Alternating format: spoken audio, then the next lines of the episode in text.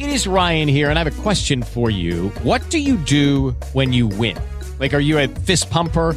A woohooer, a hand clapper, a high fiver. I kind of like the high five, but if you want to hone in on those winning moves, check out Chumba Casino. At ChumbaCasino.com, choose from hundreds of social casino style games for your chance to redeem serious cash prizes. There are new game releases weekly, plus free daily bonuses. So don't wait. Start having the most fun ever at ChumbaCasino.com. No purchase necessary. Group. Void were prohibited by law. See terms and conditions. 18 plus. Hello, it is Ryan, and I was on a flight the other day playing one of my favorite social spin slot games on ChumbaCasino.com. Um, I looked over the person sitting next to me, and you know what they were doing? They were also playing Chumba Casino. Coincidence? I think not. Everybody's loving having fun with it. Chumba Casino is home to hundreds of casino-style games that you can play for free anytime, anywhere, even at 30,000 feet. So sign up now at ChumbaCasino.com to claim your free welcome bonus. That's ChumbaCasino.com and live the Chumba life. No purchase necessary. Group. Void prohibited by law. See terms and conditions. 18 plus. Ikaw ay nakikinig sa Pinoy Horror Radio. Now streaming on Spreaker, Spotify, Deezer, at sa iba pang podcast platforms. Creepy listening, mga solid HTV positive. Mga kwento ng kababalaghan, laghim at katatakutan. Now streaming sa Pinoy Horror Radio. You're tuned in to Hilakbot and Sindak's Pinoy Horror Radio.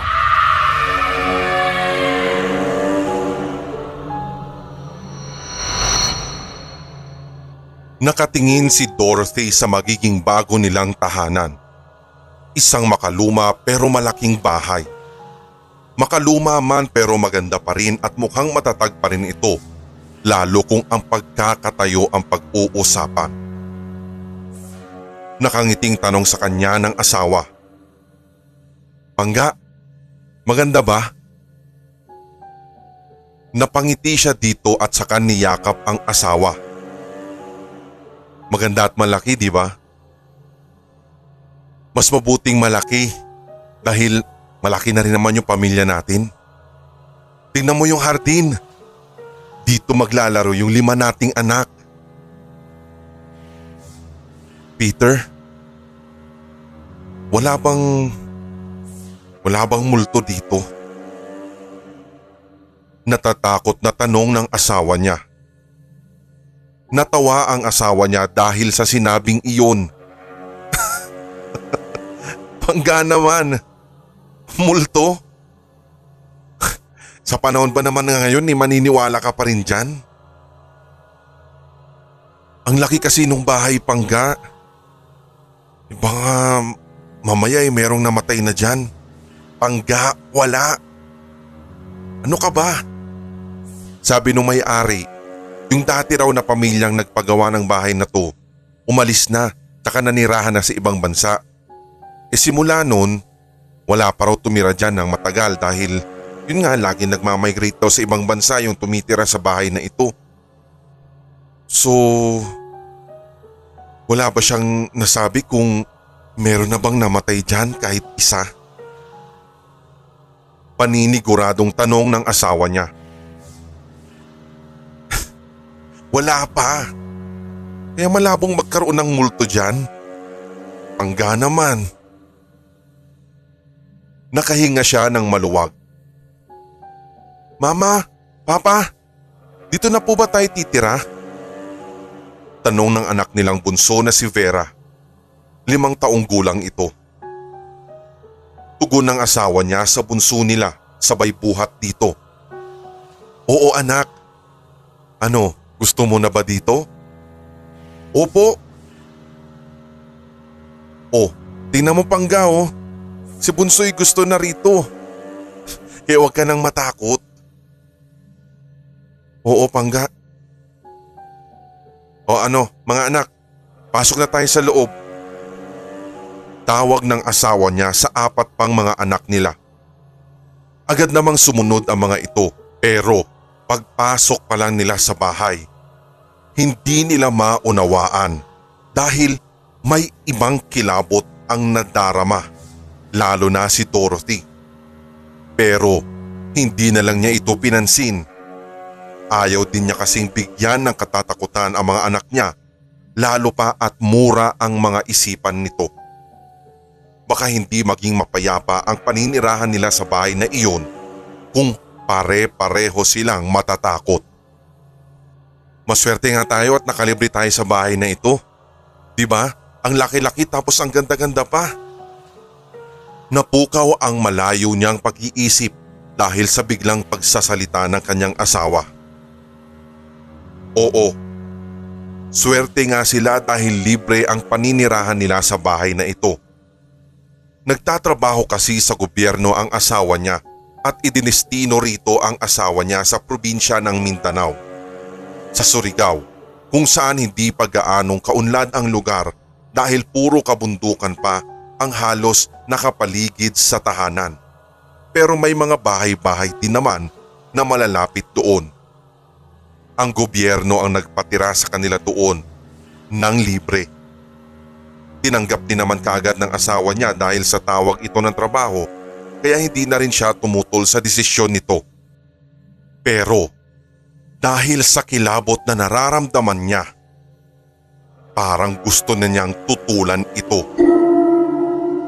Pangga, magluto ka na lang muna ng makakain at paggabi na rin naman, maaga na tayo maghapunan para makapagpahinga na rin tayo. Siguradong napagod din yung mga bata dun sa mahaba nating biyahe kanina. Utos sa kanya ng mister. Sinang-ayuna naman ito ng kanyang asawa. Ako nang bahala sa mga damit natin at ipapasok ko na dun sa kwarto natin. Sige, Elena, tulungan mo ako magluto sa kusina anak ha. Wika ni Dorothy, sabay tingin sa kanyang panganay na anak. Sumang-ayon naman sa kanya si Elena. Emily, Rowella, kayo na muna bahala sa mga kapatid niyo dyan ha. Tsaka huwag kayong lalabas. Hmm, gabi na. Opo mama. Magkapanabay na tugon ni na Emily at Rowella. Umalis na ang asawa niya at inasikaso nga ang kanilang mga damit. Siya naman ay tumungo sa kusina kasama ang panganay niya para magluto. May mga lutuan na sa kusina dahil ang ilang mga gamit nila ay nauna na nilang dinala at hinakot doon at nauna na ring inasikaso ng asawa niya bago sila tuluyang lumipat. Mama! Nagulat siya sa pagsigaw na iyon ng anak niya at napatingin dito. Ellie! Ba't ka nang kukulat? Tanong niya dito. Ma, may, may bata po kasing dumaan dito. Tumatakbo siya.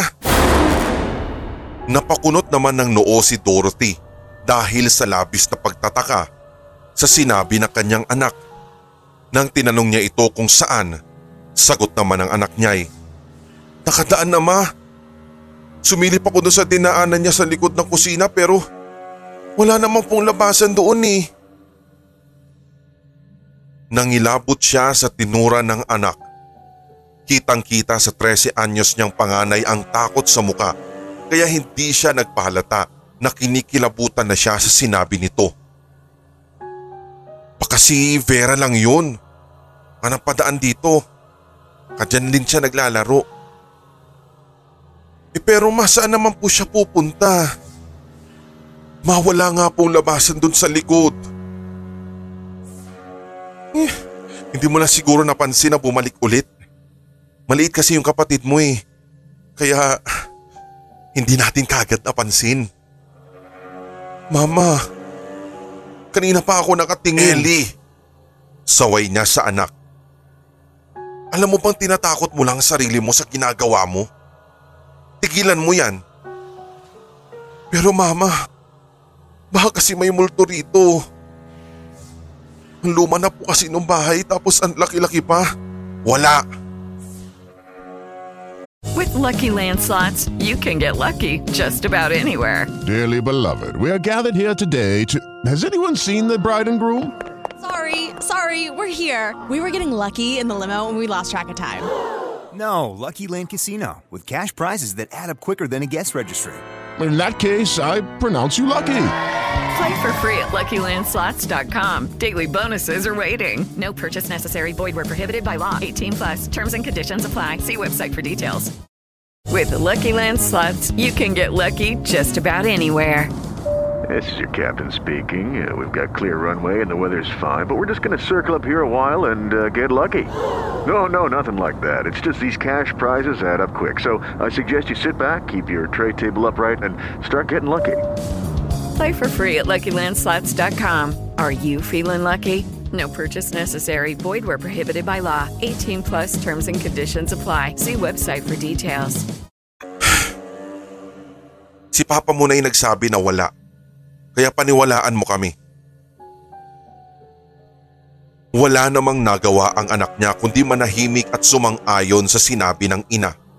Pero kita pa rin ang takot sa mga mata nito. Lumipas ang ilang sandali. Natapos na rin sila sa pagluluto at sabay-sabay na rin silang kumain ng pamilya. Habang nasa hapag. Yung ilang gamit natin, bukas na natin asikasuhin ha. Magpahinga na muna tayo at siguradong pagod kayo sa biyahe. Sige po Papa. Bukas na lang din po tayo maglinis dito tsaka mag-ayos.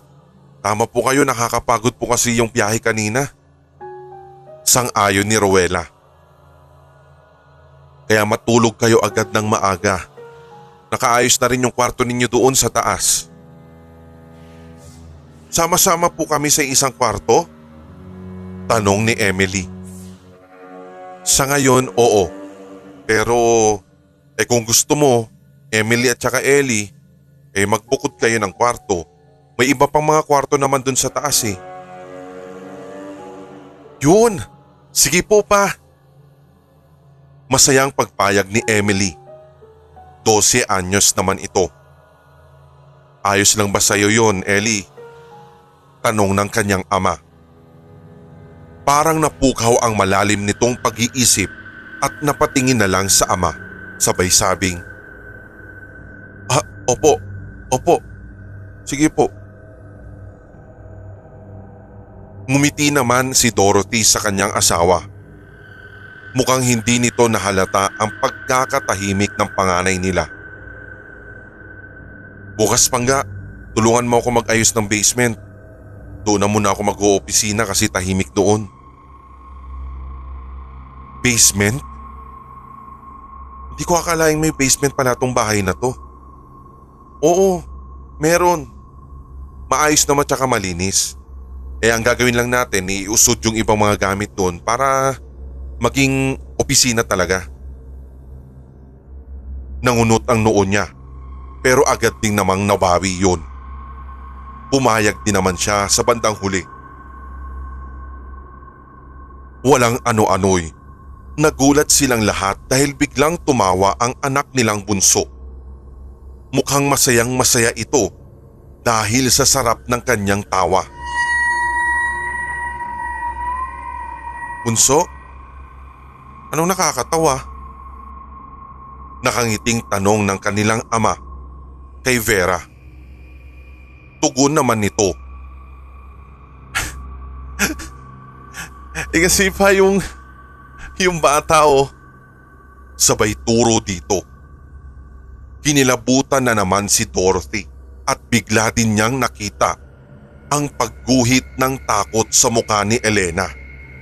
Napalingon siya sa tinuro ng bunsong anak pero wala naman siyang nakita doon.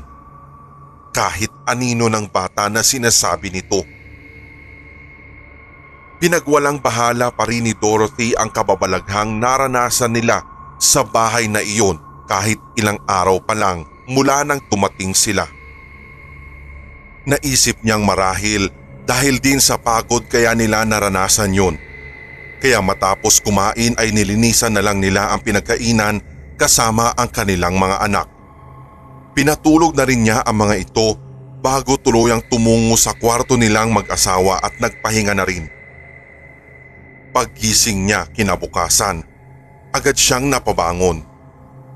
Tulog pa rin ang kanyang asawa ng mga sandaling iyon at hindi na niya ito inabala pa. Plano din niya ng araw na iyon na mag-ayos ng paunti-unti sa kanilang mga gamit upang mabawasan ang kanilang gagawin. Pero pagbaba niya sa sala ng bahay, nagulat siya na wala na ang ilan sa mga gamit nila doon at katakatakang napakalinis ng sala. Parang may naglagay na rin ng floor wax at halatang bagong bunot ang sahig sa pagkakintab. Maging ang mga kurtina na pinagpaplanuhan niyang ilagay sa bintana at maging sa kusina ay nakasabit na. Sa isip-isip niya, maaaring ang kanyang asawa ang maagang nagising at gumawa nito. Kung kaya't dumiretso na lang siya sa kusina para sana'y hugasan na pinagkainan nila kagabi na hindi na rin niya inasikaso dahil sa sobrang pagod. Ngunit pagdating niya doon, kahit sa kusina ay napakalinis na rin. Napangiti siya sa isiping ginawa na iyon lahat ng asawa niya. Since wala na rin naman ang kanyang huhugasan at iba pang aayusin, magluluto na rin muna siya ng agahan. Yun na lang ang inasikaso niya kung kaya't maaga din siyang nakapagluto. Magandang umaga, Pangga. Bati sa kanya ng asawa. Oh, gandang umaga din.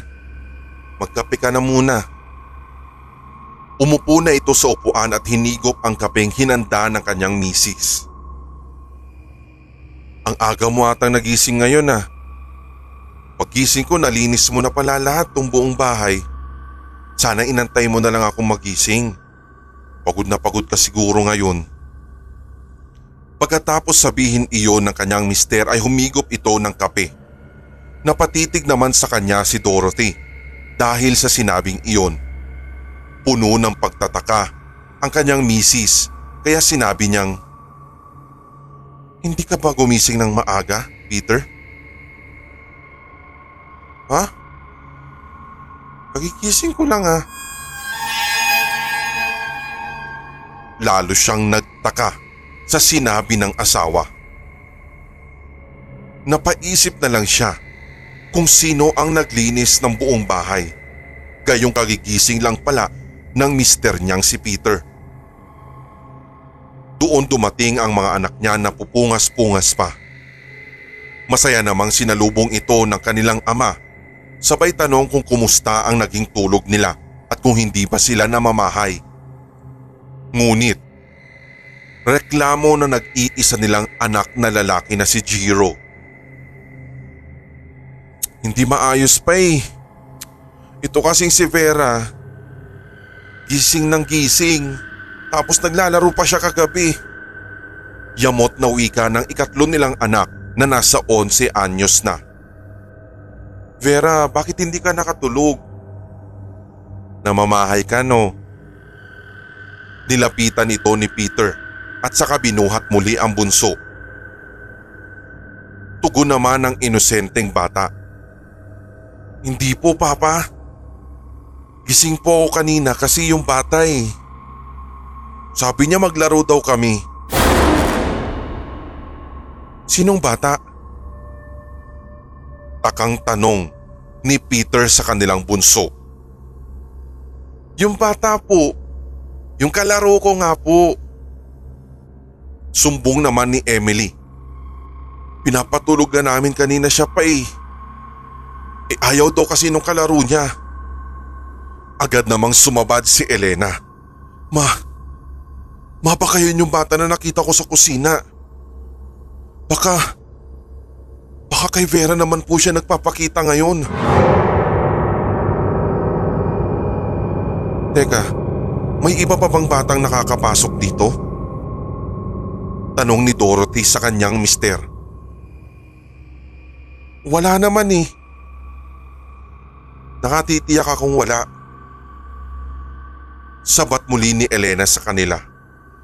Papa, hindi normal na tao yung nakita ko. Pa para siyang multo. Multo? May multo dito. Natatakot na bulalas ni Emily at maging si Rowella ay nahawaan na rin ng pagkatakot. Pag-uulit ni Jiro ng tanong na may takot na ring rumihistro sa kanyang muka.